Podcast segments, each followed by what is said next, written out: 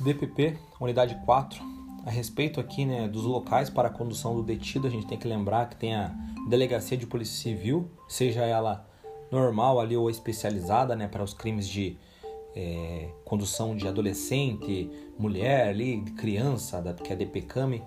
E também temos a delegacia de polícia federal, que é a polícia, a polícia judiciária federal. Evidentemente tem exceções, como por exemplo no caso de crimes militares, crimes eleitorais, crimes durante é uma partida desportiva como chamada da justiça presente. E também temos as situações onde tem as pessoas com prerrogativa de função.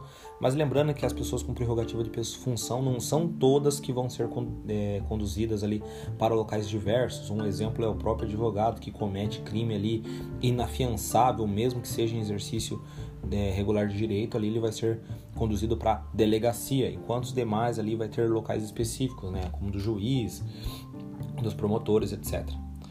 Agora a respeito aqui, a competência será de regra determinada pelo lugar em que, a, em que se consumir a infração, ou no caso de tentativa, pelo lugar em que foi praticado o último ato de execução.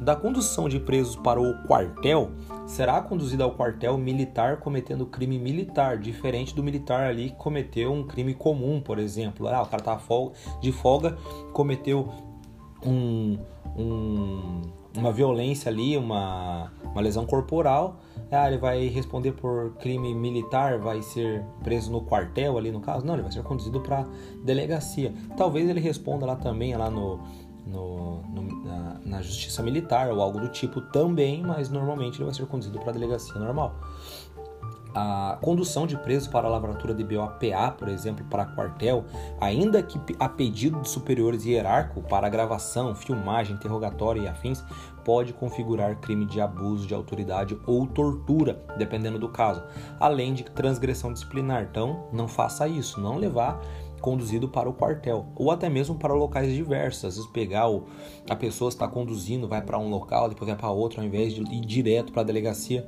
Isso também pode ser configurado como abuso de autoridade ou até mesmo tortura. Então toma cuidado. Se falar ali de conduzir para o quartel, já, já, já desconfia que a questão está errada da delegacia, delegacia civil, né, de modo geral, a vasta maioria das ocorrências com presos, detidos e menores apreendidos devem ser conduzidos para a delegacia de polícia civil, né? Exceção ali dos menores, idosos, mulheres ali, por exemplo, que vai ser a DPCAM, né? Das exceções que não são conduzidos ali para a delegacia civil, né, que são os militares, que é militar cometendo crime militar, os crimes é, eleitorais, né, que devem ser conduzidos ao juiz eleitoral de plantão, se houver do contraditório ali, delegacia normalmente.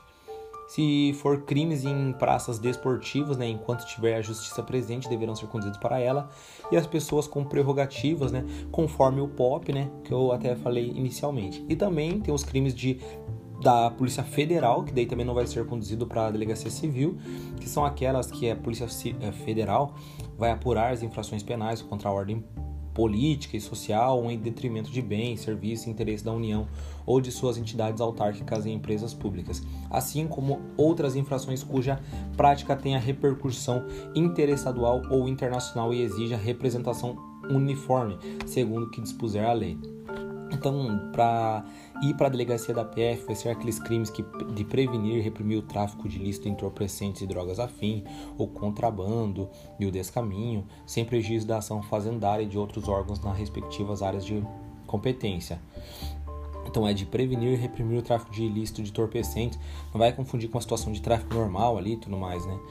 E tem as questões também de exercer as funções de polícia marítima, aeroportuária e de fronteiras uma situação até bem clara entre polícia civil e polícia federal é a questão da moeda falsa e do estelionato ali, por exemplo, né? A moeda falsa, ela é quando o delito for contra empresas públicas, autárquicas, serviços e interesses da União, que é a Caixa Econômica Federal, por exemplo, ou ainda envolver contrabando, descaminho ou tráfico de drogas internacional ou interestadual, que seria, seria o cargo, transporte de carga de drogas de caminhão, bem como falsificação verossímil de notas e moedas, a atribuição, nesse caso da moeda falsa, será da Polícia Federal. É uma falsidade que não é perceptível a olho nu.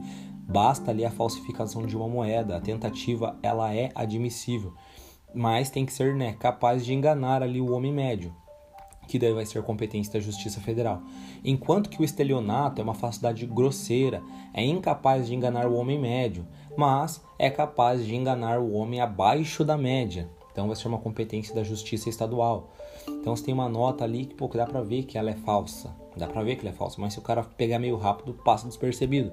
Vai ser um estelionato. Agora se for uma moeda ali, pô, perfeitamente que não é, perfe... não é perfe... perceptível a olho nu, vai ser ali moeda falsa, vai ser de competência da Polícia Federal, porque a Polícia Federal muitas vezes vai querer investigar como que aquela pessoa conseguiu aquela nota, que tem alguma coisa é, mais perigosa, né, com relação a esse tipo de situação. E também tem aquela última situação de crime impossível, né?